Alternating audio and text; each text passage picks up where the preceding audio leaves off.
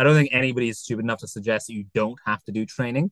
Like obviously you have to train for whatever it is you're going to do, otherwise you'll never get good at it.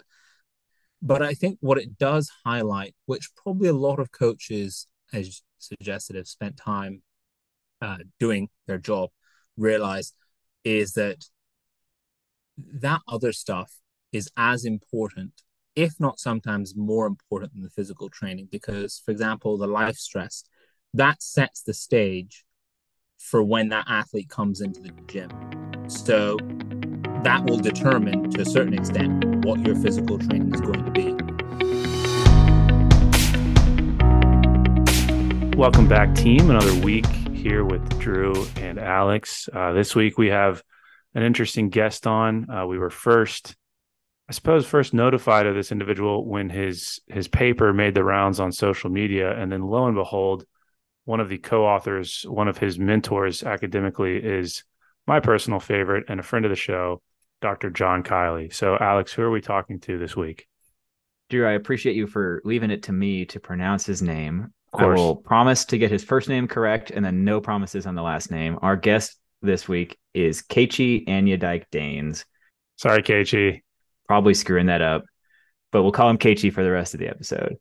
Uh, is a doctoral student at the German Sport University Cologne, where he has been looking at various aspects of athlete preparation and how coaches perceive various theories, concepts, and strongly held beliefs that exist in the training literature.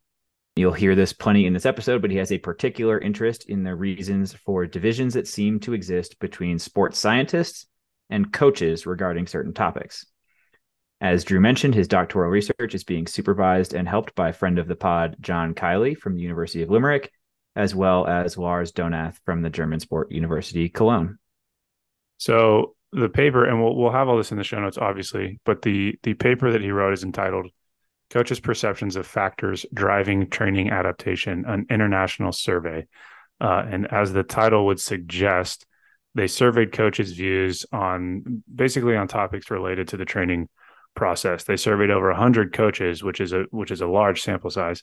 Uh, and what was most interesting was that 99% of them indicated that non-physical factors influence the physical training response, which I think for us at least, if you've listened to the show for any amount of time, just kind of confirms our bias that it, it's really not the reps and sets that make as big of a difference as we think that they do.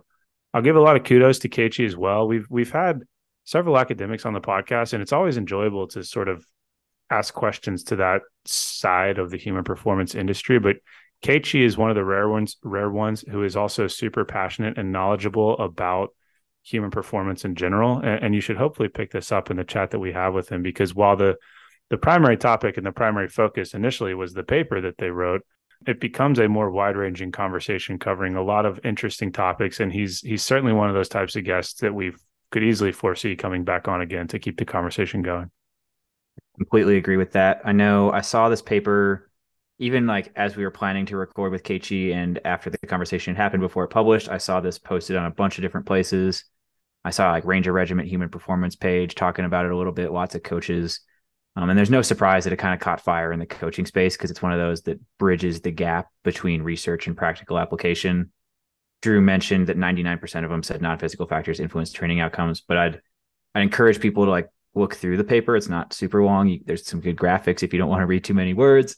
But I'll, I'll shout out there are. I'll shout out kind of a key takeaway for me is he looked at like specifically like how important coaches think certain factors are and athletes' belief in the plan absolutely blew having a detailed and specific plan out of the water in terms of how important coaches believe that it is.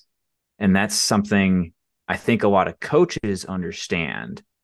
It's not something that seems to be emphasized in the textbooks that coaches have to work through when they're getting trained and when they're preparing for certification. So there's there's an understanding in the community that this stuff is important, but it's not what people are being trained and educated on when they're getting schooled up on these topics before they get launched out into the field. Well, and I mean, I think that that's one of the things we teased out a little bit with him with our questions, and and one of the things that he's really passionate about is just the way that the way that sports science research is structured and how you know it's it's it's hard to set up a, a study that would be accepted as a traditional quote unquote study that would actually tease out some of these things. It's much easier to take 18 you know moderately trained college age males and put them on a leg press and, and put together a study and, and i think that that drives a lot of the literature like you were mentioning and for the folks that will inevitably not read the paper i'll, I'll quickly read off these three key points that they have um, on the overview and it's that coaches viewed non-physical factors as playing an important role in influencing the response to physical training which we already mentioned the second one was that four non physical factors considered by the coaches to be important in determining how an athlete will physically adapt to a training plan are rarely, if ever, acknowledged in the training literature, which is one of the things you just mentioned. And then the last key point that they made is that there is a scientific basis for these factors playing an important role, as evidenced by research, leading training theory to be slightly at odds with both the coaches' views and scientific evidence. So, not a long paper at all, like you mentioned, but definitely an impactful one, and I think definitely an important one. Enjoy. I'm not sure if this is pertinent to what you're gonna we're gonna talk about, whatever. So this could be in it, it might not be in yeah. it. But like because of John's stuff, which is kind of what got me in, was periodization. Yeah. The original periodization from like the Soviet era, it was like the 50s, like 56, I think it was created for the 60s Olympics that was like created with the sole purpose of getting athletes to peak mm-hmm. on time. Now, I don't know. I'm not gonna lie, I'm a civilian, but anything that my understanding of the military is there is no like peaking, like, yes, guys, this is it, this is the way. Like, obviously, World War II, we had invasions, but like once you're at war, you're at war. It's like you just can't take an off day and be like, yeah, that's yeah, it. It's a deload week. exactly. It's like, oh, need need a deload week. Exactly. I need to have a deload yeah. week this week not really. You just have to keep going. Um, and I think that's the kind of a problem that that's why I'm not sure necessarily how well these things cross over from like a sporting performance kind of thing. I mean, performance in the most general sense, yeah, I get that. But that's a very different kind of thing, I think, from sporting performance, which is also outside of game type stuff, mm. really precise. Like I did weightlifting. That's like two movements essentially, or three if you want to count the jerk as a separate movement. I mean, that's it. So, I mean, like, you know, you guys have to do way more things. You have to be very adaptable. I mean, probably the closest thing is doing something like, forbid the word, but CrossFit. I mean, that's mm-hmm. probably mm-hmm. closer to what the military has to deal with than, or even a heptathlete probably does. It's still set events. You guys, you know, need to do way different kinds of stuff. So, yeah. yeah. Well, he's and that's the gate hot. He's going to trigger a bunch of coaches there. But I think it's it's appropriate because you even see. I mean, man, I'm thinking of all the different quote unquote tactical strength and conditioning books you see, and they they all kind of move towards this beautiful macro model of like a year or two years and like you just mentioned sort of the deployment becomes the quote unquote game and you peak for it and there's like it's an excel sheet and, and i mean i understand where that comes from because that's what you're taught and that's what like you mentioned the russian stuff like it maps to that but it doesn't you know, a deployment could be nine months, it could be a year. Combat could be 10 minutes, it could be a couple of hours. And like, what does combat even entail? And how do you train for it? And so, again, I think that's one of the cool things that you were able to tease out with with what you did, which is like a lot of the non, I'll, I'll call them like non gym based factors are really mm-hmm. what drive progress. And that's again, we could we could say that over and over again on every single episode, and there would still be people out there being like, "Yeah, okay, great, but like, how many reps are we supposed to do on the back squat on Monday? Like that's what really matters. yeah, and that's I think that's actually going to be like a future thread of research that I'm going to try and look at is like so there's the repetition continuum mm-hmm. kind of idea, which is you know the sets the rep zone for intensity, and then you can add sets on top of that for certain things, hypertrophy, strength, endurance, maximal strength, blah blah, all that kind of stuff. And that's like totally like the world that we live in. Everything is super quantified crunch the numbers all that kind of stuff but like i think for every time you found that works you can find another time that it doesn't work and i think the the big bit that's kind of coming in the research now not so much necessarily in sports as i think people like john etc trying to drive it is that that's a super simply reductive way of understanding what happens. And it's fueled by a real historic approach to science, which is still what we do by and large in the medical field. and it's not always excessive in the medical field, but you know, the difference between them and us is I don't inject squats into your quads. I do inject you with a drug. So, yeah. you know, we have to have an interaction. You have to mentally stimulate yourself to go do the squat, do the bench press, or whatever. You don't. I mean, and we know there's placebo effects and everything that can dampen certain drugs, whatever. But still, you just like have to pop that, inject it, whatever, and that's it. Like that's the majority of what effort that you have to put in to do that.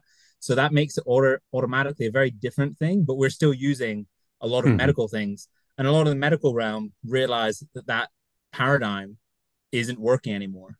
Um, that's why you know one of the big reasons why we have uh, issues with cancer research mm-hmm. because you that's not how cancer like the actual thing is cancer works. Um and i think that's why we see the same thing in in sports exercise science kind of world when it comes to training. And i think while coaches have probably known that and anybody who's trained knows that for a long time it's kind of covered up by the way that we do research. Because if you look at i would say 95% studies at a bare minimum how many actually show individual respondents and how well they've done or how poorly they've done. Now you get group or mean averages, maybe standard deviations, whatever, but that covers up everything. And like, there's a really good paper, which is only fortunately only one of them, which essentially took group results, individual results from the same study, and tried to find anybody that you could pair like the mean result to an individual, and they found it didn't. So the mean mm. change did not actually reflect any single individual in that study. Because at the end of the day, what is the mean? You just you just smush everybody together. Yeah, yeah. I mean, so it's actually nobody. There is nobody that is the mean individual. So that then it creates a real question of how do you take group research and apply it to any single individual?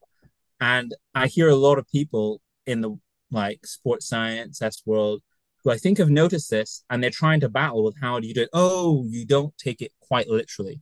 Like mm. you hmm. don't literally, we don't literally expect that you're gonna put on two kilograms on your back squat or two kilograms of lean mass or whatever it is you're gonna try and do. This is just an indicator of you know that it's worked. It's like okay, cool, what it worked for some people, but it didn't work for other people. So how do I know to use it or not? And how do I know if it's been effective or not? Mm-hmm. And how do I know if it'll be effective next time or not? And yeah. these are the questions that the, the research aren't. I mean, and I shouldn't say this is just sports science, but the whole kind of paradigm has shifted. And although we can still do experiments, what we can take from experiments is actually quite limited in terms of like actual like hard applicability. Like we can say maybe this will do this, but you can't say for sure that it's going to do that. But we've grown up being taught, at least I was, that like if we do if i do four sets of 8 to 12 reps i'm probably going to get some increase in muscle mass if my diet's right as well as some increase in maximal strength. Like well no. Maybe. Sadly that's not the case. Maybe if you're lucky maybe you'll get worse and yeah. maybe you'll get lighter. Yeah who knows? So, yeah, yeah. i like that's that this fits, in, this fits in really well to the conversation we had recently with the data driven strength guys about like maybe there's a need to move away from finding those means that might not be accurate mm-hmm. to even any people but certainly not everybody their direction they're trying to go is conducting research that helps people understand which category they fit into as an individual and predict those individual responses rather than just lumping everybody together and assuming the mean is useful mm-hmm. i think that's a an interesting potential next step for the direction research can go definitely I guess for me, the paradigm shift that I guess I'm kind of referring to is like what people call like complex systems, which I mm. really don't want to get too bogged down in the details. But essentially, what that means though um, is it's trying to actually get around a problem that we had solved or we had thought we'd solved, which was we're just going to reduce everything to its smallest parts, which we can then control and that will then allow us to predict how things are going to happen. And so now we're saying okay well actually different things at different levels will have an effect. So that's like the biopsychosocial kind of model. But if you're accepting that then how can you still use the same methods from the world where you disregarded all that stuff to begin with to drill further down? And that's the bit that's like squaring that kind of thing. That's the real problem that a lot of people have is how do you do that and with regards to like individual stuff like we know there's inter-individual difference but there's also quite a bit of intra-individual difference. There's a great study that looked at um, people training at like high altitude like these are experienced endurance runners. They went and trained at high altitude. And while their like physiological stuff was i think quite the same um, they found that their performance changes weren't the same. So that means they essentially redid the same protocol and they got different results. Some got better, some stayed the same, some got worse in terms of percentage change. So you compared percentage change on the two trials. And that tells me then it's not going to be the same each time, which, you know, like every coach intuitively knows. And that's cool that every coach intuitively knows that. And if you do anything, you'll know that. But that's not how the literature talks about these things because we presume it's like, okay, that's how we got these things. That's how we know that we should do certain, you know, protocols. Um, and I think that, yeah, that's that's a question that we don't really want to deal with so far. At least that's my experience. Like sports science doesn't really want to deal with that stuff uh, because it is really messy. And to a certain extent, I think it then ends up like I think we all know that there's this idea that you know science sits in like an ivory tower and it like mm-hmm. peers down and dishes out advice to everybody to us lemmings at the you know, lower levels whatever. Yeah. Um but if you start to say that actually we don't have all the answers which yes okay most of them will say that but also that we're not really sure that we can tell you in like a strict kind of advice like if you do this you'll get this result. Well then the question is what is the difference between you doing a study with let's say 10 not great people and a coach having maybe five good athletes that records all their data throughout the year. Mm-hmm. which is which is more useful. To be honest even though i have limited coaching i would still prefer, prefer to read five say year long case studies from a coach where they detail everything and contextualize it. Because that's the other thing that we don't do. When we do a training study we don't say well one reason why he might have sucked on this day is although he was making great progress for the first three weeks, when he came in to do his test on week four, uh, he got sideswiped actually on the way in. Wasn't hurt, but like he was like pretty shaken up about it. Well, okay, well that would really explain why he tanked in his one RM all of a sudden after showing like three weeks of like you know what might look like progress.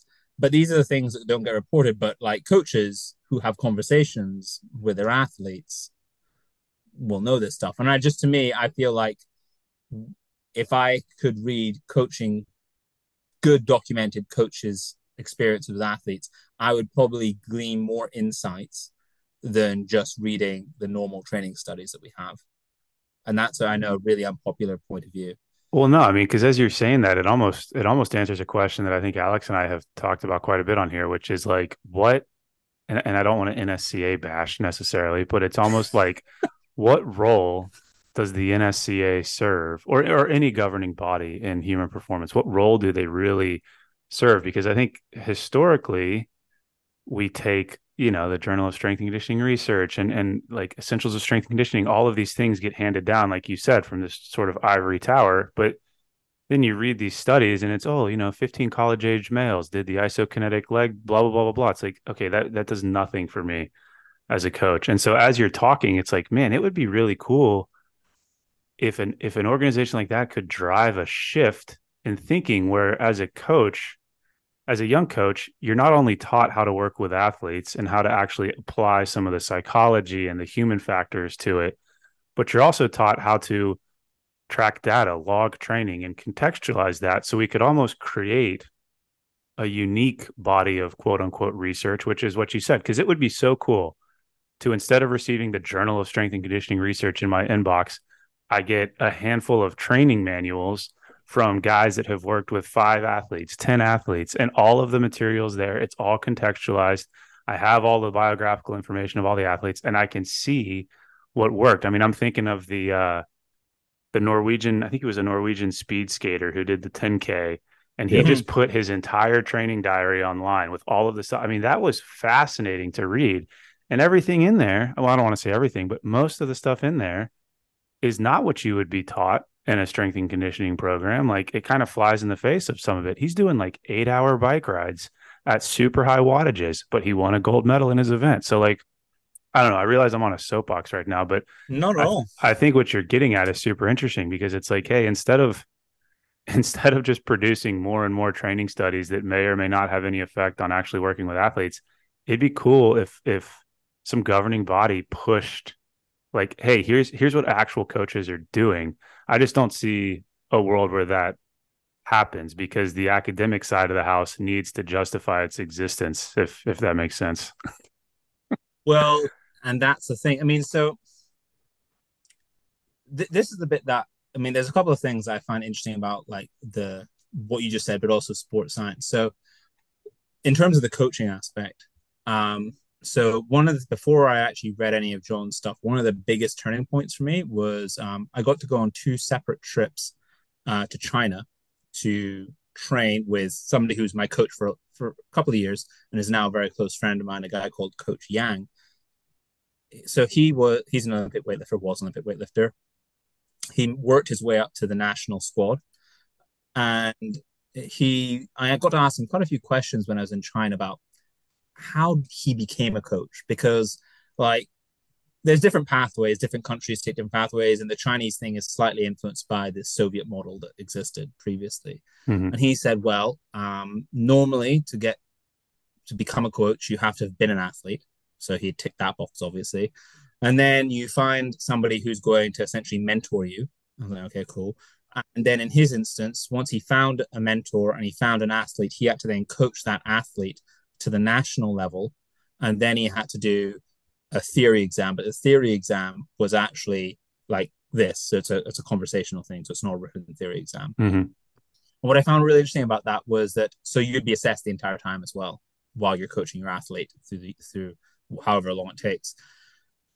Is that that whole process means that you have people who I guess we would call your peers who are watching you and it is them who really get to decide whether they think that you have ticked the boxes to be a good coach versus some accreditation body mm-hmm. um, that you know well dubious at times um, so and that's not just the NSCA for anybody listening. There's like lots of others out there that are just as problematic. Um, sure. So I think that's a very different approach to coaching. Um, but with regards to the sports science and the ivory tower, what I think is really important about that is that, you know, there is it's interesting because sports science is obviously very young. We're very late into the game. And it was like, yes, science solves everything. That's like the way, you know, blah, blah, blah, the way we're going. And I have nothing against science. I love it. That's why I do science. But it also is a very particular way of viewing what science can and cannot do. And in a way, it was always came to me across to me as like, oh, these poor coaches. It's like they're fucking living in the Victorian era or in the cave age. They're just so antiquated in what they're doing. Let us help them. And, you know, we'll do sports research and that will help us. We will help them. Like we are giving them this gift kind of situation. And I think what's really interesting is, you know, at the same time, we then started to see sports results like go through the roof. Um, especially from the Cold War onwards. But people don't really talk about, at least I don't think enough people acknowledge a lot of things that went on there that was not just sports science. Aside from the sports science, it's the pharmaceutical situation that we don't need to go down because that's obviously a whole different hell of fish.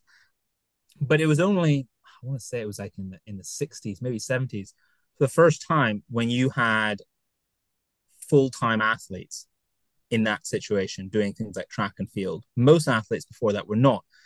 And there's a whole argument about how it happened. People say it was the Soviets, but at the same time, what, all that happened is the Soviets made all their kids do sports in school because they wanted them to be strong members of the Soviet, not because they were necessarily going to go to the Olympics, but because they wanted to have a strong workforce, and sports is a way of you know keeping your workforce healthy. So that then professionalized over time sports. So now you have people who previously maybe did a bit of training after work or whatever. Now their literal life is just to train. So mm-hmm. now you can sleep better. And now we can start to tweak all the things. So now you can get like good night's sleep. We can feed you properly. You can train twice a day sometimes if you're crazy enough to do that. Except you got all that stuff. And then we have sports tech on top of that. So we change track. So obviously, you know, you see like um like pre I think it's like pre Second World War, like when they would do like runs, like it was on a dirt track. Yeah. It wasn't on the cat. So and then we change things like shoes. So like all of these things, and I think I saw a study once, you know, asking the questions that, you know, if you gave some of the sprinters, best sprinters from like the Berlin kind of like Olympic games, if you gave them all the stuff that all the sprinters have now, like probably wouldn't be Usain Bolt. But how could they good could how good could they have been if you took all the stuff that we have now, the tech, the training, and not even just the sets and reps, it's just the time to train, Mhm. all that stuff. Would so it's not necessarily that you know sports science has necessarily done much, but there's also been a massive social change and social structure change that has allowed us to do that. We've said that sports is important to us, so we're going to pay these people. They can make good livelihoods. So now there's an, a real incentive behind it, whereas before, like a lot of them were just amateurs. So Yeah. there's like you know a certain kind of incentive, but a different kind of incentive. Uh, not sure if that went too off track, but I just think that changes the, the picture entirely about Yeah. how much sports science has really done to move the dial on like superhuman performance type situations. Well, it makes me think of um I mean, there's a TED talk, and I've I've watched it three or four times, I'm sure. But David Epstein, he talks about our athletes, and I pulled it up so I get the title right. Our athletes really getting faster, better, stronger. Yeah. That was it. Yeah. And he, I'm going to butcher this presentation, but I know he he show he sort of plots exactly what you're talking about. And there's this massive change around the 60s or 70s, maybe, where prior to that, you know, every everybody on the football team, for example, is, is roughly the same size and shape. And then all of a Mhm. sudden you see people specializing. You see 300 pound linemen, you see super tall NBA players. And it's, it's, I think he looked as well at, like you mentioned, track surfaces and then um, technology in the pool and referenced, I don't remember which Olympics it was, but when they, when they created that like seal skin swimsuit or whatever, Oh, and yeah. every, everyone broke world records and they had to like walk it back and be like, ah, no, just kidding. So it's less about, like you mentioned, the human, the human element and more the technology piece. Alex, include that in the show notes because that's a really cool. TED Already Talk. done. I mean, I, I just think that's important because I think, and I'm not saying that like studying the training hasn't done anything. Like that is like I don't want to go down that and be like, you know, we just didn't need to do any of it. But I think that there's a perception like it that it's done a lot more Mhm. than it possibly has. Like I wouldn't say that the reason Usain Bolt destroyed world records was because we had his coach had a good grounding in sports science and had done blah blah blah blah. Like I just if you if that's if people believe that, then I think that's kind of delusional because I just don't think that's the case. Yeah. Yeah. Well, here, let me, I want to sidestep a little bit and I want to Yeah. turn this over to your paper. And I want to ask, just to set the context and, and set the groundwork here, can you talk us through the study design and kind of knowing what you know about sports science and your thoughts and, and theories about it that we just went through? Like, what was in your mind as you went about setting this up? There was a survey, an online survey. This the bit that's published now is like one of three parts. So there, hopefully, you know, hopefully there will be two other bits that will be published. One Sequel. is in review. Yeah, exactly. And then there's a third part that needs to be submitted. Um, but essentially, I guess the big bit of what I wanted to look at was to encapsulate certain things. One is like question some of these dogmatic things that we have, which John has already done. So I don't want to over rehash them. Periodization, blah, blah, blah, all that other kind of stuff. Some of the kind of, I guess, uh, groundwork that we base a lot of our stuff on, but also see where coaches are because at the end of the day, and I think this kind of comes back to some of the stuff we talked about before, is like sports science, at least in my eyes, and I've seen this in other journals as well. Like sports science is meant to aid coaches. Um, so what I wanted to see is what do what coaches think and do align with what sports science is suggesting. Now, I feel I know there was going to be. I was worried initially, but I don't think I am now because you know there's going to there'd easily be a bit of, as we just talked about, coach bashing kind of situations. Like they're just on uneducated. If they gave the wrong answers, the wrong answers, whatever or wrong answer is, they'll be like, "Oh, they're just not educated enough." Blah blah blah blah blah. Thankfully, that wasn't actually the case because we got a really good like spread of people. We got almost everybody had some kind of quote unquote formalized education in terms of post school kind of education. That's not to say that you have to, but that's just as an indicator for those kind of people that would be, oh, they haven't mm. done any of the book work, theory work, whatever. And we had like 11%, there's like 106 um, coaches, 11% had PhDs. And I would say a large number had master's degrees. So they're pretty well studied people. Um, they came almost half and half from team sports and individual sports, which I think is crucial because they have very, or traditionally it's been suggested they have very different outlooks because the mm-hmm. needs of those two groups tended, you know, are quite different. So my thinking was behind, okay, so we'll get these coaches, we'll get them to do an online survey. And I knew that I, I was also worried because qualitative mixed methods, anything that's not pure quantitative kind of stuff, people are, although we do descriptive statistics. I don't try to infer things, so I'm not trying to generalize. It's like a study does. That tends to be also um, looked down upon. Um, t- tends to be. So that was a bit of, I guess, worry. But yeah, so I guess that's it. So yeah, so I, I decided, okay, let's see what these coaches think about some of these questions that both John and I have had in the back of our heads for quite a while, and it seemed to be really at the cusp of what needs to change. So it's not reflected in this one, although it touches on it. But like there's ones that we have about periodization stuff, in particular the aspects of periodization. So not just periodization good versus periodization bad, but like different aspects of periodization and are they using them? And then the final one is on coaches' ability to predict, which is kind of linked to this one because surprise, surprise, I'm not going to burst anybody's bubble here, but coaches didn't think they could really predict um, mm-hmm. training outcomes that well. If you look at the current paper, that just the one that came out, the one we're talking about now, considering how many thought that non-physical factors played a really important part, not just in performance but also in adaptation. Uh, those things are almost impossible to predict. Like you can't predict how much stress, like non quote unquote physical stress somebody is going to be under for a year. That's going to fluctuate wildly. You can try and control it, but you probably won't be able to. And so, if that has an effect on physical training, then the chance of being able to predict an outcome is obviously going to be deeply problematic.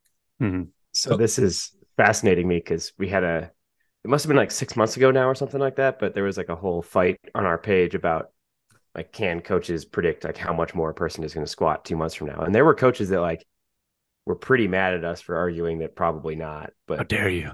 That was that was a dramatic thing. Um, one thing I want to lay out before we keep going with the conversation yeah. is you talked about asking coaches what they thought the most important factors are in training, and I want to lay out your findings just for the people who are listening to this mm-hmm. who haven't read the paper.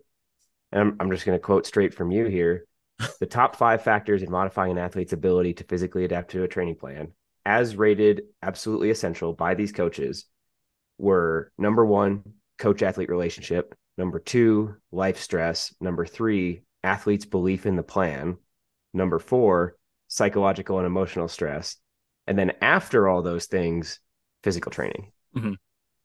And I think that just speaks to, like, I think people realize that once they've been doing it for a little bit. But I think if you came straight out of a master's program and you went straight into that master's program from an undergraduate program and all you ever had was the classroom version of strength and conditioning, you would probably assume it would be the opposite order. Yeah, so I think there's just one thing I really want to clarify on because I have seen it go around on Twitter and somebody clearly misinterpreted because they didn't, they maybe read the abstract and possibly didn't read the abstract properly, despite it being an open source thing. They didn't actually click on the paper to read. It's also not that long, guys. It's not like it's a quick. It's only read. eight pages, including the the re- references. I think. So the question is, how important do you think the following factors are in modifying how well athletes physically adapt to the training plan. So there's a few key things here. That does not mean that they were ranking these things. So it is not that this is like That's some fair. kind of rank because it wasn't. And I think personally, I would have never asked that question because I think it's kind of an idiotic question because I don't think you can actually rank things like that. You're like, not trying yeah. to make a BuzzFeed listicle out of your article? well, I mean, considering what we were talking about before, um, like, although we used to separate all these things, like, you know, we have sports psychology, physiology, biomechanics, and to be the three kind of basics, you can't really separate these things out. So you have to have all of them. So I'm not sure how you could really honestly weight something and be like, mm, yeah, their their psychological stress is like one percent in comparison. I mean, like you can't. How do you even know that? That's like anyway. So I just want to correct anybody who's under belief that that's what I'm suggesting. There, the coaches were not ranking these things interdependent of each other, um, and it's also to adapt to a training plan. So the important bit about that is that a training plan, as anybody hopefully understands, takes in to account everything. Mm-hmm. So they're not just physical, like they're although it says physically adapt to a training plan, there are also non-physical bits to a training plan because you might not ta- technically count technique training as part of your physical training, whereas you might count, say, doing the gym, the S and C type stuff, etc., etc. So okay, so I think that was a really interesting finding as well, which most people, well, I think some of the coaches might have expected. I don't know. I don't think necessarily some of the sports science people might have expected that result, and they might want to question that result. But I think it needs to be seen in the context that it's not saying that you just, as somebody actually did suggest, that you know, if the coach's best friend just talked to the coach and didn't do any training, all of a sudden they would become like an amazing athlete. Like that's, I don't think anybody is stupid enough to suggest that you don't have to do training. Like obviously you have to train for whatever it is you're going to do. Otherwise, you'll never get good at it. But I think what it does highlight, which probably a lot of coaches, as suggested, have spent time uh, doing their job, realize is that that other stuff is as important, if not sometimes more important than the physical training. Because, for example, the life stress that sets the stage for when that athlete comes into the gym. So that will determine to a certain extent what your physical training is going to be. I definitely know that if I got three hours sleep, um, I was really stressed out by uni, uh, and my training plan said I had to max out, and I did max out. Whatever my max out is going to be, it's not going to be anywhere near my best max out session, uh, historically speaking. Even if I was doing it when I was younger than I am now, it's just, and I think everybody knows that. So I don't know why people want to like act like this is crazy. This is surprising. It's actually fairly logical if you actually think it through. And I think the only thing that's crazy about it for me is that no study wants to report any of this. I mean, if we think about it, anybody that's because super, you know, was a hot thing, at least when I started this, monitoring. Everybody loves monitoring. You can't mm-hmm. get enough monitoring, whether it's like one of the questionnaires that's been standardized, whether it's your own personal questionnaire, whatever, like, or it's having a conversation was what I only call monitoring. That, you know, that's the stuff that everybody is really, really, really into. But how many studies, although we have monitoring studies, how many normal training studies actually have monitoring data to go along with their training studies? Almost none. Mm-hmm. I mean, hmm. can we even just get like an RPE before we even start each session to know like like how you felt you know like how many hours like there's no data so i have no idea how these people get in there but we all know it's important but nobody wants to talk about it in training studies why i mean you basically asked asked this question for me but like why do you think that that is? Because i could see it going one of two ways right? Like we've we've labeled these factors as, as somewhat essential based on the, the way that you phrase those questions but yet like you mentioned in traditional in traditional research they're either ignored or they're just kind of given lip service and they they like mm-hmm. you know oh yeah we checked the biopsychosocial box like we referred to you know subjective questionnaires or whatever is that do you think it's that the academic field like would disagree that those things are essential or are they just not as easily measured as some of the more quantitative things like you know oh they're their leg press strength increased 10% in the last eight weeks like that that frames itself nicely into this traditional model of science mm-hmm. like why do you why do you think that that is well i think there's a couple of things. Um, i think there might be some people who would um, question like how important mm-hmm. the idea that this stuff is like the icing on the cake kind of situation. It's like great if you can nail it but you could probably still be a world champion without doing it. Um, i think the other thing is that historically speaking, uh, where we've come from in, in terms of science, like the the historical side of science influence runs through sports science. has always wanted to get rid of that stuff. Like, I'm not sure if John's mentioned, I think he might have like the biomedical model and that mm-hmm. kind of stuff. Like, that's the whole idea that you don't need to think about that stuff because that stuff is like purely subjective and it's not, it's not, it's not real. it's in your head. It's, it's, it's, your, yeah. it's in your head. yeah. So, you know, and I think that more and more people realize that's not the case. With regards to actually doing it, there is actually a problem because, you know, a lot of what we do is quantitative, but not all this stuff lends itself very well to quantitative stuff. And to be honest, um, I just don't understand why people don't do like more what we call like mixed methods, where you have a quantitative and a qualitative.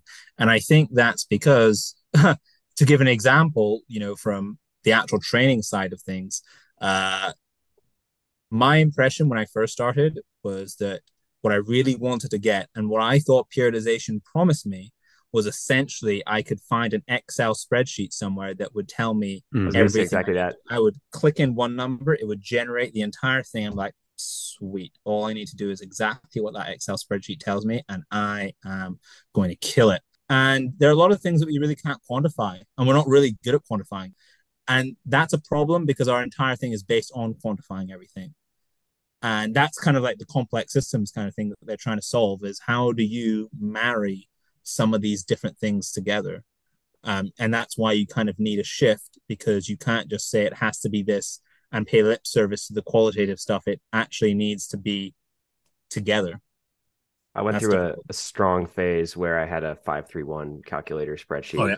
And I was telling people that if you just tell me what your max is on these five movements right now, I can make your whole program for the next three months. Like, well, I remember, I mean, and I think I told John this. And for folks who are wondering, we keep saying John, we're talking about John oh, Kiely. because I read his stuff and was super inspired by it. And it, it, changed a lot of the ways that I was thinking about coaching because at the time I was doing, I think, what everyone does, which is like looking for all the right puzzle pieces to create the right puzzle to like produce the perfect athlete. And here's this guy coming in talking about biopsychosocial and like the athlete's feelings matter and all this. And it's like, okay, great. But like, how does that change? my sets and rep scheme like where's john's where's john's training plans like how can i what do i do next tuesday spreadsheet yeah where's his spreadsheets and then you realize like you just mentioned it's like it i don't want to say none of that matters but like it doesn't matter as much as asking i think i think alex you sent me the thing on instagram the other day it's like what people think when they think of biopsychosocial and it's this big brain with these venn diagrams and stuff and the other picture is like what it actually means and it's a personal trainer with a clipboard asking the lady like how are you feeling today um, I thought that was fascinating because after years and years of banging my head against the wall looking for John Kiely's spreadsheets, I was like, oh, really what he's talking about is just connecting with the subjective factors of training and what that truly yeah. means. So it was cool to see that be put into an actual quote unquote research paper because maybe yeah. now people will take it seriously. Well, I mean, I should say the other reason that kind of inspired this. So there was John's John's stuff, obviously, and that time I had in China influenced me a lot because when I was when I was being coached by him, you know, I'd always ask him because like the Chinese, for anybody who doesn't know, when it comes to weightlifting, are without a doubt, even historically, like considering how well they've done, they're the best weightlifting mm-hmm. nation, mm-hmm. bar none. Like they just destroy everybody. There's gonna be a lot of coaches out there talk, oh, the Russians, but no, the Bulgarians. Like, how yep, dare you? But actually, if you look at the medal counts, they have now outdone what the Soviet Union ever did. So, like, just you know, it's the medal counts, the medal counts. So yeah, yeah. And so I was like, okay, when I went there, I was like, I need to find out their version of the spreadsheet. Like, what is the magic formula apart from technique? What's the magic sauce that these guys have? And so I'd asked him, like, okay, so like, how do I do the plans? Because he was also going to help me learn. I was like, how do I do the periodization? Mm-hmm. He doesn't speak much English, so we're using a lot of like translation. He said something into his phone once because I asked him, like, okay, so you know, if this is the plan for the month, like whatever, like, how do I do it if I'm not? He essentially said, the plan is dead, you are alive, which is a very kind of Chinese sounding proverb, but is essentially saying that when you wrote that plan, you know, you wrote, once you finish writing that plan, you don't, it's finished, right? This is, this is the week, even though this is the week's training, that is based on everything that you knew up until that point in time that you put your pen down. You continue moving through time and change and adapt and have life experiences continuously. So he was like, when he wrote plans, and this is what he told me, like his coach did for him, they would have very loose plans, mm-hmm. 100% with the idea that something is going to change and not with a lot of very stiff numbers. You more or less what you really had is ideas about what you wanted to do because you looked at the athlete or you, you talked to the athlete, you saw their progress, and this is kind of what we need to work on next. Let's work on that. And once you started training, you'd see how they would respond to that. Okay, this is working, this isn't working, take that out, put this back in. Okay, they need to deload now because they seem to be like, you know, not really recovering. And I said, okay, well, how do you figure all of that out? And he said, well, uh, our coaches spend a lot of time with our athletes. And, you know, he would tell me that uh, until you're like one of the best weight, so like one of the best weightlifters, he's very close with his coach. You know, in between training, they'd be having tea together. They'd be doing all this kind of stuff so that in between, like by the time he hits the training hall, the coach already knows because the coach has been around him for a large, you know, been WhatsApping, blah, blah. It's like, I know exactly what kind of situation. And the more time you spend with them, you know, it's like being married. The more time you got, you can kind of pick up on certain kind of things like, hmm, they're mm-hmm. in that kind of mood or whatever. So you can start to read signals based on them, just like in friendships, I guess. Mm-hmm. Was a really big thing for him. He said, like, I have lots of people from the quote unquote West asking me about this stuff, but they don't really seem to understand there is actually no magic. Like we don't do anything special with our training. Um, we just spend a lot of time that all these other things are really, really important. And that that to me, for me, is that what's really reflected in that particular one about the rankings was this idea that, you know, a lot of that other stuff that people think is really nice but non-essential is actually essential mm-hmm. because it will have a real impact. If anything, you want to nail all that other stuff because that will allow them to do what you think is your golden plan that's going to take them to wherever they want to be. Because until you get that stuff in line, they won't be able to do it. So we we said at the top of this that you didn't have a ton of familiarity with tactical, but I think you're getting at something that's kind of core to the tactical conversation is that the number of coaches in a military organization is never going to be enough where they're going to get to know athletes that way. But that gets back to one of the core kind of conversations that's always happening is that their team leaders and squad leaders, their sergeants are going to know them. They are with them all the time. They do know that kind of stuff. And that helps reinforce the role of those people in making sure the training we're delivering to them is not an Excel spreadsheet. It might have started as an Excel spreadsheet, but that that spreadsheet gets filtered through somebody who knows the person and understands the stressors they're going through and understands the rest of what they're doing at work and all these other factors. I think that's a kind of foundational thing for this whole tactical piece of the conversation. Well, it's almost like the coach then, and I, I realize we're getting into like the weeds with the tactical stuff here, but you know, the coach, because one of the one of the questions, Casey, that we get is like, what what does the coach do in this world where there's one of them and there's two thousand athletes? It's like, well, there could be a world where the coach creates the template and then like alex just mentioned you know you have these filters that it gets filtered through based on the the sergeants and the platoon leaders that know intimately their soldiers. And if if we educate those people on how to affect like almost like you were sitting there with your phone translating this guy speaking to you in chinese it's like well maybe that the, the person at that level translate translates what the coach is saying which may look like chinese to some of these soldiers and then delivers the training. And it's it's it's tweaked and adjusted based on what that individual knows and i don't know i realize we're sitting here pondering all the world's big questions but it, it makes sense when you put it that way what role those people would serve in an organization no, because I would kind of kind of mirror that to in, in the kind of sporting arena. Ideally, although let's say you have your coach, you, you know, the, we're talking about the top athletes, by the way. You have your coach, you have your nutritionist, you probably have a, a sports psychologist, possibly a performance psychologist, whatever. And depending on what sport you're doing, you might actually have more than one coach because you might have like your S and C coach, and then you mm-hmm. have like your sports specific coach. Uh, in the ideal and when i say ideal i feel like this is if you have all those this is 100% how it should be done mm-hmm. they should all be talking to each other they should have a, a, a basic fundamental understanding of what each of the others do and they shouldn't be trying to which i think is a problem sometimes create a hierarchy where one is more important than the other if you're all at the belief that all of these things are as equally important and all you each of what your role is is just as important and you all need to be helping the athlete fit each of those you know aspects and get the best then that's a very different way of approaching. And then when that, for me, how that mirrors into what you were kind of talking about is okay. So yes, the coach cannot talk to maybe like all 20 people. I t- completely get that. Mm-hmm. But what the coach can do is explain certain things, create a template, and then talk to like say, would you say like like heads of mm-hmm. platoon mm-hmm. or whatever, yeah. get input from that because they spend a lot of time. So I think a lot of it comes down to actually creating ways for having a better free flow of dialogue and communication between all the different parts, um, but also respecting what each of those parts do and not believing that one part is like that is like the most important bit. Like the coach is not more important than the platoon bit because there's stuff that the platoon master or whatever will know that the coach won't.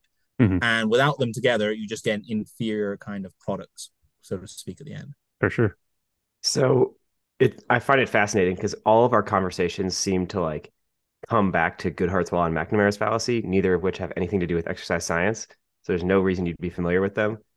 But you you kind of laid out McNamara's fallacy earlier, and I think it's funny that it comes from a military context. But the idea is it's a it's a leadership fallacy where people want to only make decisions based on things that can be quantified, and therefore they assume that only quantitative things are important Mm-hmm. And I think that's probably at the root of a lot of this research methods problem here mm-hmm. is that partially it's just the nature of research that's getting in our way because people are going to run studies that are easy to set up, easy to mm-hmm. quantify, easy to come to clear conclusions. You can make a nice looking graph based on it. You can give them a nice R squared value and all the things they want. Hmm. But the reality is that that is leading us to not studying things that practitioners have identified as crucial. And obviously, McNamara's fallacy is not sports science, but I think it clearly applies in this situation. Definitely. I mean, if I had to kind of encapsulate one of the big parts of my research streams that I'm interested in is understanding what coaches think. And the other bit I think is also really interesting is understanding how they have come to that. Some of it might just be real BS type stuff, and that's cool. Everybody has that. But I think there's a really interesting way of, you know, sports science is young, but what's not particularly young is people have been lifting weights, let's say weights, for thousands of years. And people have been doing some kind of sports games also for more than likely thousands of years. And people have passed knowledge down about how to do certain things. Now, I'm not trying to make the fallacious kind of thing of, you know, oh, because it was always done that way you know that's the best way to do it but i think what we know looking at longitudinal studies is if you start to see people all doing the same thing and getting similarish kind of for similar reasons and getting similar responses you can probably triangulate on some key things there that are important in getting the results that you want mm-hmm. and i think that's something that we're not doing particularly well at this point in time so when I read your paper, it made me think of another researcher, and I want to ask you: Have you ever read any of Ellen Langer's work? No. So it that does not surprise me because her work is not physiology, is not exercise science. question. It comes from like psychology realm, but it, they okay. she did a couple that are like very related to exercise science that made it into the New York Times and stuff like that. And I want to like, you do readers to go check it out and like frankly, I would love to have Ellen on here as a guest at some point. I'll try. Yeah, but, Ellen uh, Langer, big fan of the show. Hey, Ellen. Right. But uh, the the two she's done several, but the two that stand out, um, one is like colloquially known as the the housekeeper study. Oh yeah. Um, mm-hmm. It was done on uh, like room attendants working at a hotel chain, and the intervention was just that they talked to them about how the things they were doing looked like exercise, so they should be getting exercise like results. Oh, yeah, yeah. I've, I've, read this one. I'm, I because there's another researcher on it. Uh, Alia Crum, I think, who did yeah, a thing called yeah, the yeah. milkshake study as well. So yeah, I've so heard, Ellen, Ellen was her collaborator on the milkshake study as well, which is the next thing I was going to talk about. Yeah, um, which is study. That, yeah, it's hmm. it's literally very interesting. The uh, it, the way people digest food changes based on their perceptions of that food and like their mm-hmm. satiety and the way ghrelin responds. Yeah, it's it's astonishing and like because I was reading your stuff and like looking up Ellen Langer and Alia Crum before this, I they've done some other stuff that I hadn't even seen until I read your piece, which is that the uh blood glucose response to eating Mhm. correlates more strongly with perceived time than actual time. Mhm. Like if you change the clocks in the room people are in while they are digesting and they Mhm. like keep checking that clock, if the clock's slow, their blood glucose levels will respond slowly. And if the clock's fast, mm. their blood glucose levels will respond faster than you'd expect. Like fascinating. I think we're like on the precipice of realizing that like the way human bodies respond to things is is way more complicated and way more like mindset driven and way mm-hmm. more psychologically influenced than a lot of exercise science wants to make it sound. I couldn't agree more. I think so. After my Chinese coach and then John, somebody who influenced me a lot is actually my brother because completely different area of academia. There's an anthropologist, so they obviously do a whole different set of stuff. They study people in their normally what we might call indigenous people in their societies, etc., etc. And through his stuff that he would introduce me to, what and this kind of comes back to complex system stuff is, you know, so if you have like, you know, the in the biopsychosocial model, we talk to death about biological. We're starting to embrace psychological. The bit that we've never really talked about is social. Mhm. And social, not exclusively, but to a strong extent, infle- uh, influences psychological. Because that tells you, to a certain extent, how to believe, how to comprehend the world.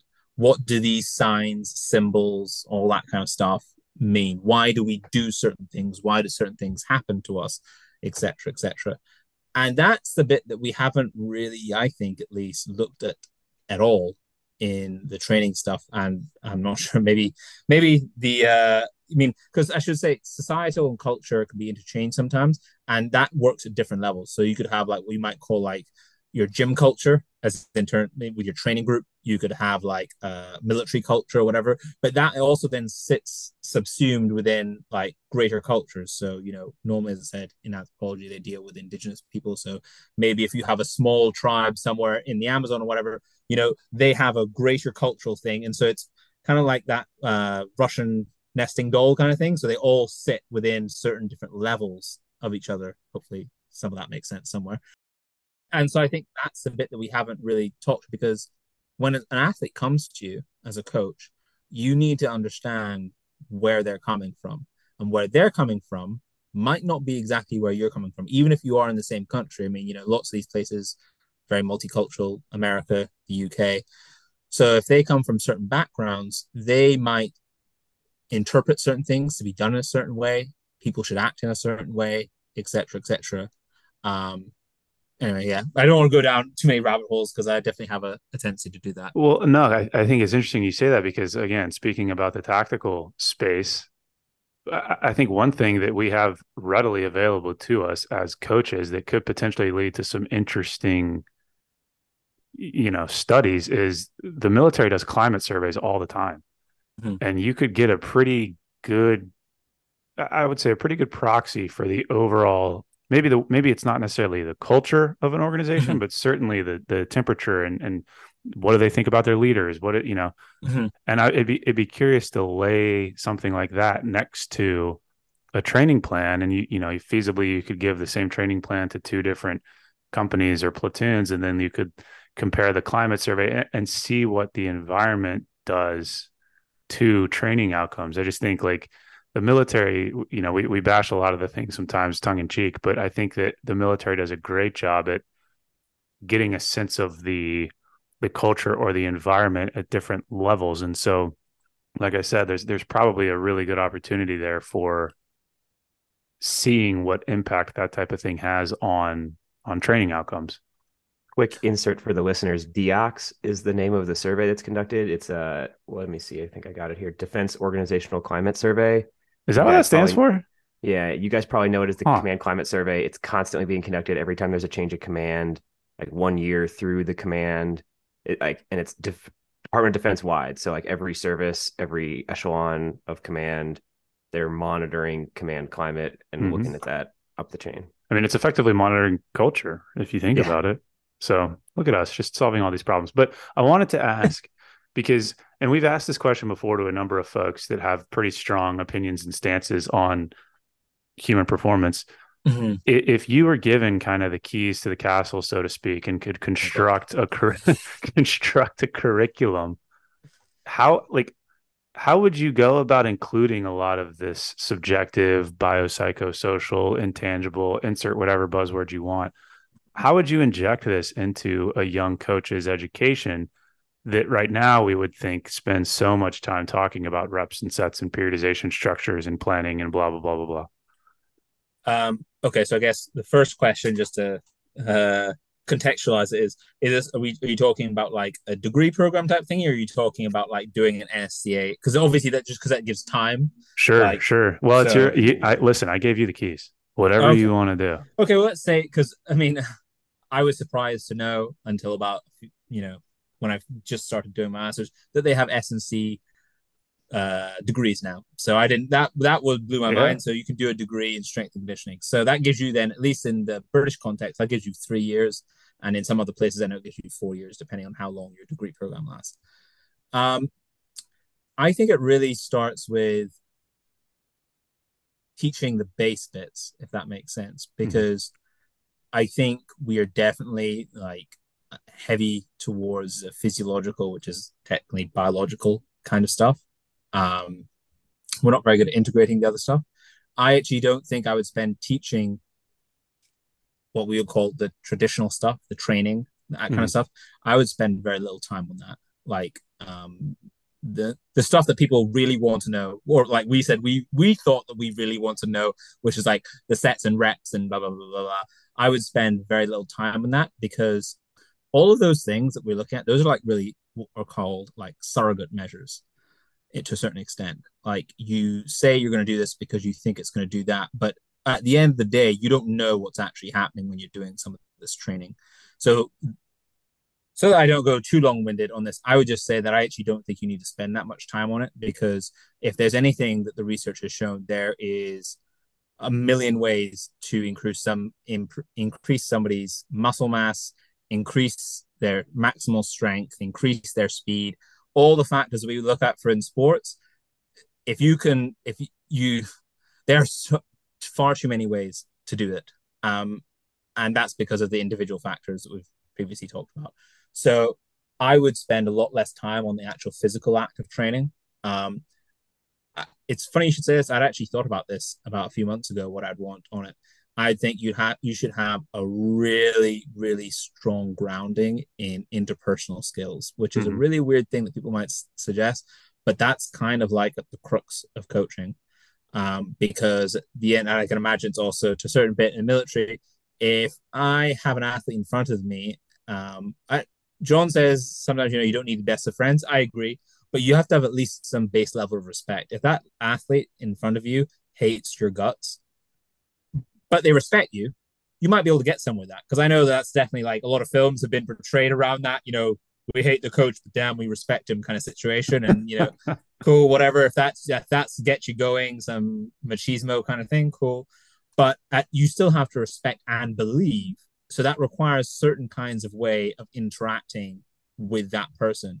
So I think just like we just talked about with the biopsychosocial, I would actually reverse that order to a certain extent and I would have people learn about social stuff, psychological stuff, and then finally the biological stuff. Huh. Um, because the reason that is is that out of those three, two are a lot easier to visually and uh, tactfully understand and change. The last one, the biological, unless you go down the, I don't know, not wanting Soviet esque kind of era stuff, um, you don't have a lot of direct influence over biology. Like mm-hmm. I can tell you what to eat. That still doesn't, as we just heard, that still doesn't tell me that that, you, that biological reaction is going to happen the exact way that I want it to happen. But I can affect certain things at a psychological much easier and have feedback on it, and at a, so, a societal level to a certain level because I can affect you know who you you know this is not a dictatorial kind of way but i can talk to family members who might be your support network your friends whatever you know so i can move around i can interact with that stuff a lot easier i can have an impact on that The biological one is quite a difficult one to have an impact on. So I think that that's you should understand it, but I think that we probably place way too heavy an emphasis on it. So is it the so, is, so it should be the psychosocial bio model, psychosocial. Yeah. We should just social change the name. Social psycho bio model. Yeah, there you go. Yeah, creating yeah. new models. so this is this is going to be a little bit of a cynical take here. I think a core part of the problem is that the things you're discussing are hard to put on a PowerPoint slide and hard to write a test question for. And I think those things drive what gets put into curriculum because that is the mm-hmm. easiest way to manufacture curriculum. Yeah, I, I know the key word not... you just said it is there is is you want to manufacture something. You want mm-hmm. to manufacture a coach. You want to manufacture an athlete. I mean, that's what periodization essentially is. You want to manufacture an athlete. Yeah. And that's cool if you want to strip that athlete of any essence of them being an individual to a certain level. But I just don't think there's any proof that that will ever work mm-hmm. um, or is actually helpful. At the core of what we do here, right? Like what is MOPS and MOES, measures of performance versus measures of effectiveness. I think yeah. what we're talking about right now is how do we move from measures of performance, like you've manufactured curriculum, you've trained people, you've given them degrees, all that kind of stuff, to measures of effectiveness. Is the stuff you taught them serving them well in the work they actually have to do? And mm-hmm. I think that's a little bit harder question. Yeah, uh, I agree.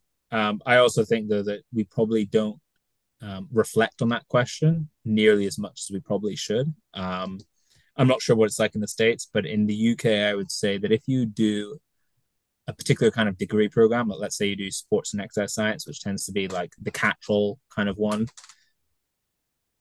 definitely year one, it's almost going to be the exact same. In fact, most of them will probably have. I mean, you can have selective modules, but there'll be certain modules that everybody has to do, um, and you'll get mm-hmm. them through different parts of your three-year degree program, um, because they'll be considered the fundamentals, so to speak. And that those are the, the what we consider the fundamentals are probably the things that we should be reviewed on a very frequent basis. Because if anything, that's kind of what science is all about to a certain extent. we sometimes we question the fundamentals, but we seem to be in that place where we think that the fundamentals are now the fundamentals and the fundamentals are never going to change. Therefore, why question them? And I have actually heard somebody with a PhD previously in conversation with John talk about that we don't need to question those things like that. I was like, I like who, which, like, again, sorry, I'm, I'm, I'm on a soapbox here, but like, I can count on zero fingers the times I've given a shit about actin myosin cross bridges when it comes to training an athlete. But like you just mentioned, you go through these fundamentals and it's like, if you could, uh, this is uh, obviously a little extreme, but remove all of that. I, I would just be curious. Take two two bodies, two, you know, two collections of students. One group gets the fundamentals track, the traditional track. The other group, remove all of that entirely and just throw in interpersonal communication education, psychological education. Do that instead and see who produces better athletes 10, 20 years down the road. Because again, Krebs cycle, don't give a shit. Actin myosin cross bridges, don't give a shit. Lever arms, fulcrums, don't give a shit. How to communicate with an athlete when they've had a bad day, yeah. that's a skill that it plays a very big role in whether or not they're going to perform on the back squat. And I think one of the things is, and like if people want to know that stuff, like I'm down. Like if you want to like sure, go cool. read that stuff. But I think from my take at least, the reason why people want to include that stuff is still because we have this idea of this. If you understand the very basic stuff that's happening like a biochemical level, you then build up from there. Mm-hmm. So if I can make that happen, okay, what trans what does that translate at each level above? So you're working from the bottom up. So and i'm just i just like really question and like that's not to say it's you know i'm was definitely early in my stage of my career so that's fine but i would love somebody to tell me exactly how they think a coach knowing that is say made better than them having good interpersonal skills with their athlete or the ability just to communicate with people effectively. Mm-hmm. uh, because a sports scientist that's different. They, they probably would want to know that if that's their area of research. But like how often do you get to test that or whatever you know when you're out in the field? I don't know. So what i what i want to do here is just quote you to you and then what you contextualize the quote. okay. A great scientist once said. so straight out of your paper. If training research continues as present, the field runs the risk of not only becoming detached, but increasingly irrelevant to those it is trying to help. I think that's what you're circling around right now. And I just wanted to like lay that out there because I think it's a fantastic point. Yep. I think some people might think, oh, that's a bit of an extreme kind of statement no. to make. Uh, but because it is contextualized within that paper, that what we're saying is that, again, the idea that sports science is to help coaches and athletes, you know, perf- improve performance. And performance is a very catch-all, you know, because that's not just like doing perform physical performance, but you know, just general well-being, all that kind of stuff in it. But if we aren't talking to them, then how in the world do we know what we should be researching to help them? I just don't understand that. Mm-hmm. I mean, and people were like, "Oh, well, obviously we have conversations," because like you know, when I was at AUT, like there's um, High Performance Sport New Zealand, which is like the national kind of body that deals with high performance sport, and so they offer different services, strength conditioning, all that kind of stuff. They collaborated notionally with my university. So we had PhD students who were getting their PhDs through the university, doing their research though while embedded in high performance sport New Zealand. And the reason I say that is that that is not the same thing. That is you paying for a PhD student to come do a piece of research. That doesn't still doesn't tell me where you guys are at. And that doesn't really help the rest of the sports scientists. And I feel like there has been a chasm that's kind of like opened up um, between um, practitioners and uh, academia. Uh, I'm not quite sure why, because it's interesting. Although you know, I'll make jokes of the Soviet Union and that kind of stuff, which I was diehard into uh, in terms of their sports stuff um, at the beginning. Uh, they did have a lot of collaboration between sports scientists, and you know, like Matveev, the guy who invented periodization, he was also a coach. Verkhoshansky, who did another one of the most famous kind of periodization kind of things. He was also the guy that was popularized plyometrics and a whole ton mm-hmm. of other mm-hmm. stuff. So a lot of these people were coaches as well as sports scientists. I'm not quite sure what that balance looks like looks like now. Mm-hmm. And mm-hmm.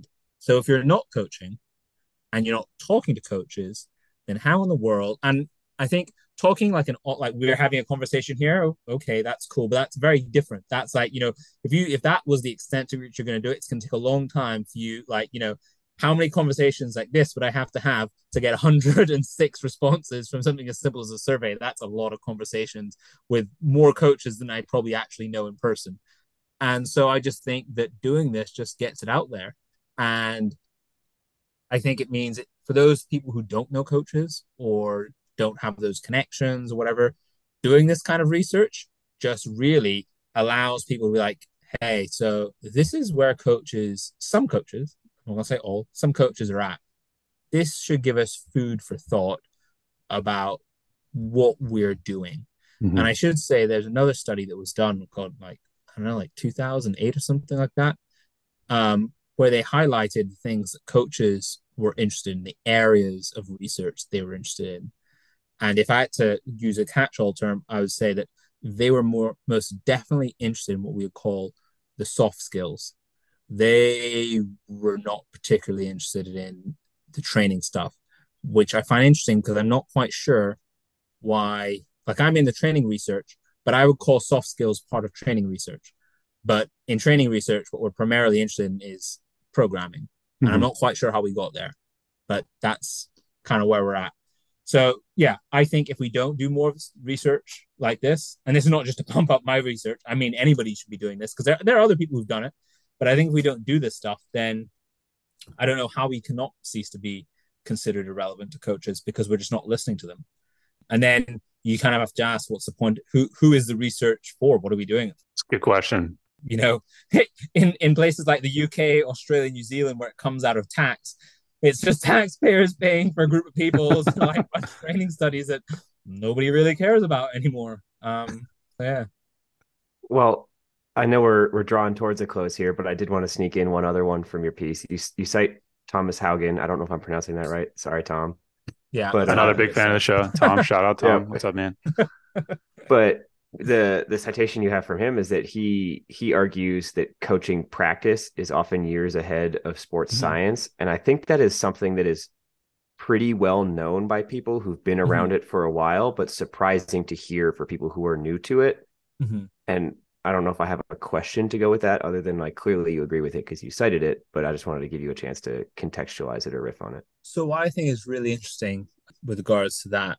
So he is maybe not the only at the time that he wrote this, maybe not the only, maybe he's a co, but he was definitely an editor at um, one of the top tier journals called IJSPP, which is the International Journal of Sport, Sports Performance and Physiology. And this was kind of like an open letter kind of thing because he's also a coach. And I think there's now like three or four papers with his name on it where he did exactly what we talked about, which is that he did longitudinal studies. I guess these were like PhD students, whatever, and they just published like an entire year's worth of training for like different types of endurance athletes. I think he's like, I want to say possibly from Norway, one of the Scandinavian countries. Um, and they just published that kind of stuff. And I'm like, yeah, I think they are um, a lot of the time ahead because going back to what we kind of already touched on before, you know these people are doing this stuff for a long time and there's a certain amount of knowledge that gets passed down. If you especially if you do get to do things like internships there's kind of like knowledge that gets passed down from the person to the intern each time. And so certain bits whatever is the bit that really works that by, by and large will stay throughout the entire kind of lineage let's say of that that coach passes down etc etc and so i think through trial and error you know coaches, even if you only ever work with one athlete, if you work consistently with them um, for a number of years and you track stuff, you've done probably more versions of experiments than most sports scientists will get to do. Like proper, what I would call proper experiments. Because if you if you think about it, let's say I don't know, let's say you work with an athlete and they have like a ten year lifespan in terms of their performance career, whatever that you've worked with them for the entire time.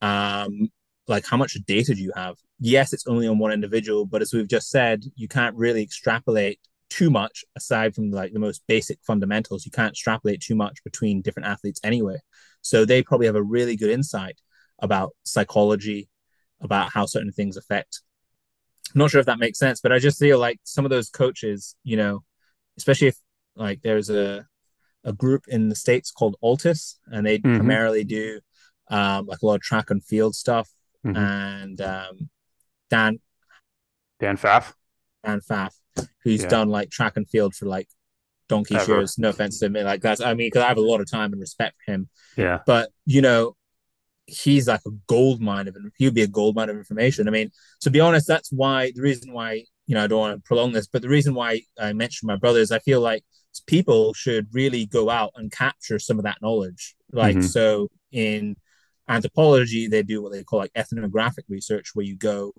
into a group of people, a community, let's say, and you just embed yourself there. And you literally just spend time with them. You don't try and go there with any agenda. You just observe, casually ask questions, let them tell you stuff. I'm like, I would love to see somebody do that with some like a group like Altis or whatever, just like because I think there's a lot to to take away from that.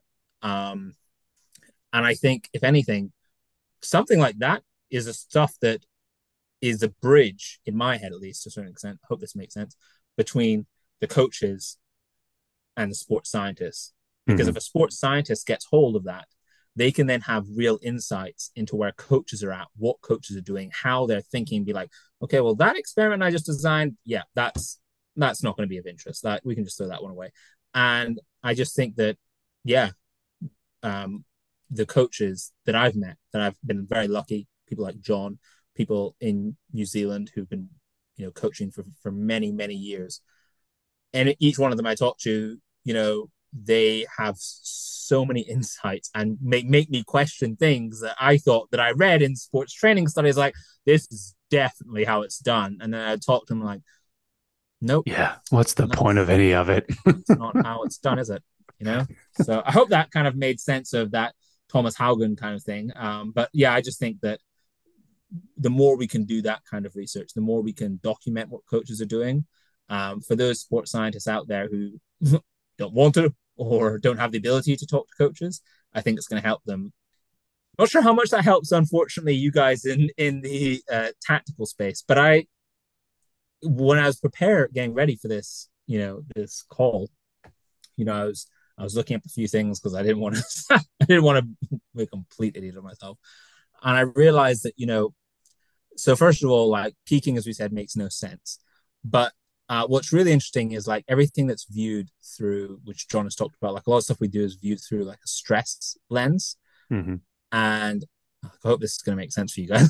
um, but like, so stress, like there's a recent paper, I mean, recent, like last five years, so that um, came up with a definition of stress that's well accepted, which is that stress is about like real stress is about thing events that are unpredictable and uncontrollable which for me is a very definition of what you guys would have to deal with if you are out.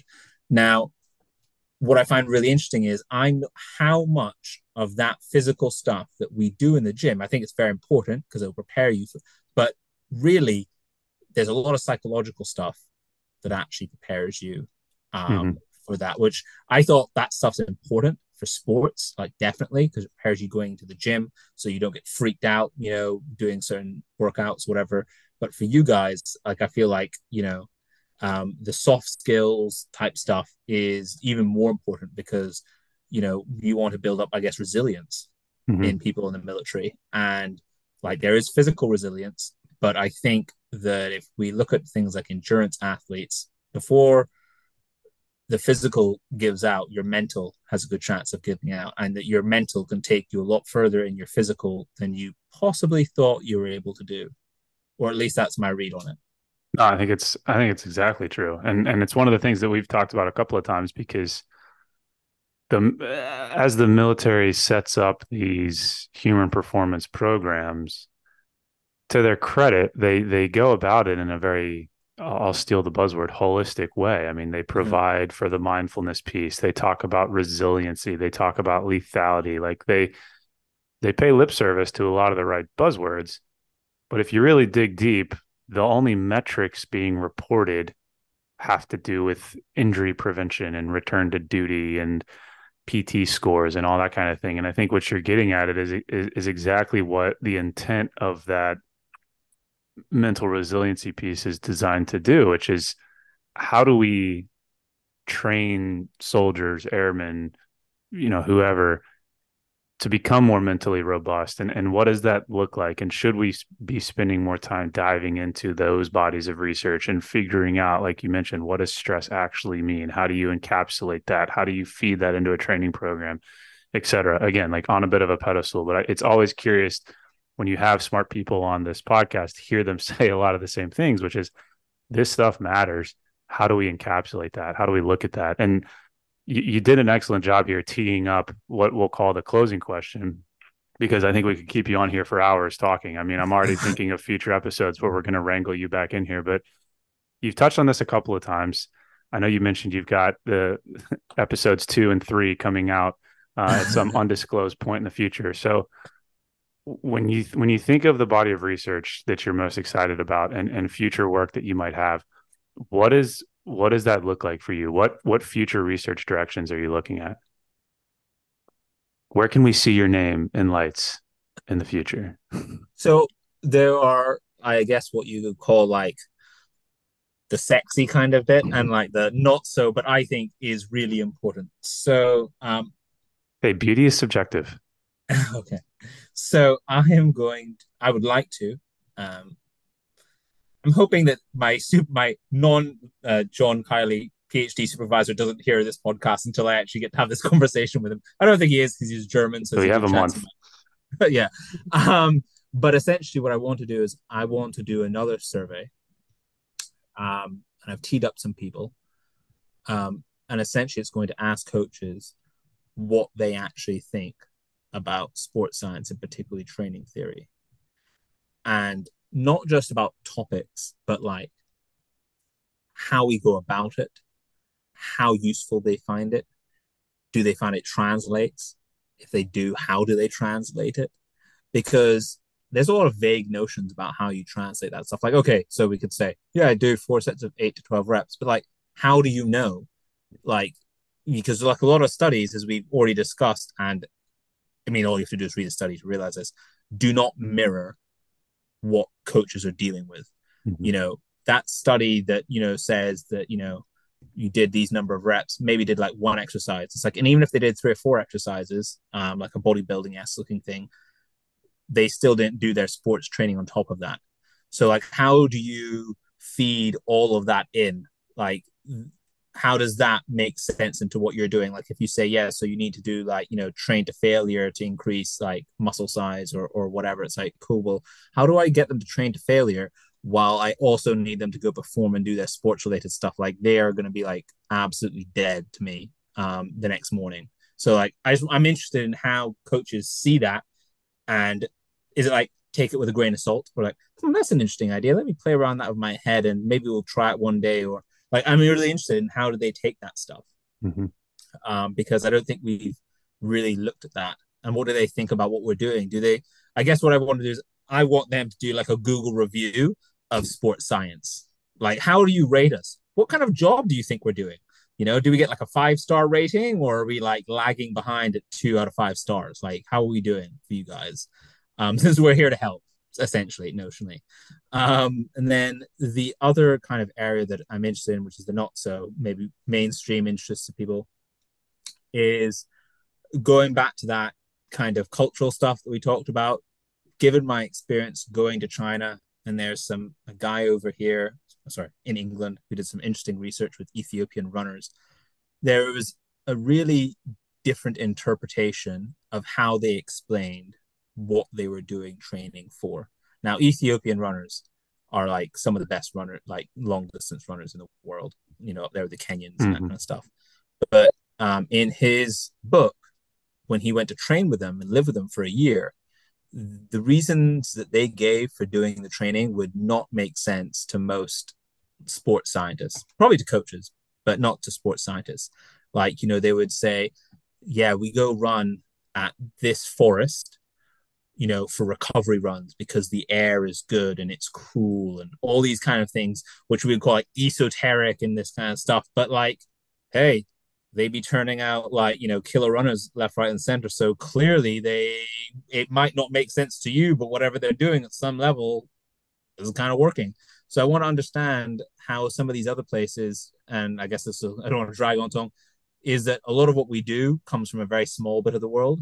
Mm-hmm. Um, and you know there are other places that might have different place ways of understanding and you know doing stuff and they're winning medals just as well so mm-hmm. yeah man well let me be the first to say that we're going to put you on retainer because the future research directions are going to create some really cool conversations. But in all seriousness, I know with the time difference, these things can be tough. So thank you so much for coming no, no.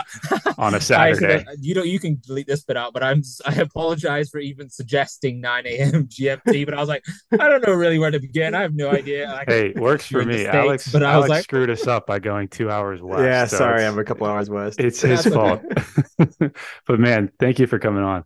This was awesome.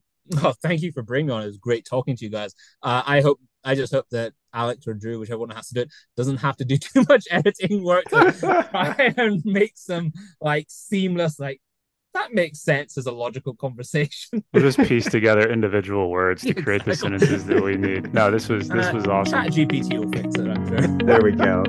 Oh man. Hey Alex, let's cover our ass real quick. Oh, great idea, Drew. All right, guys.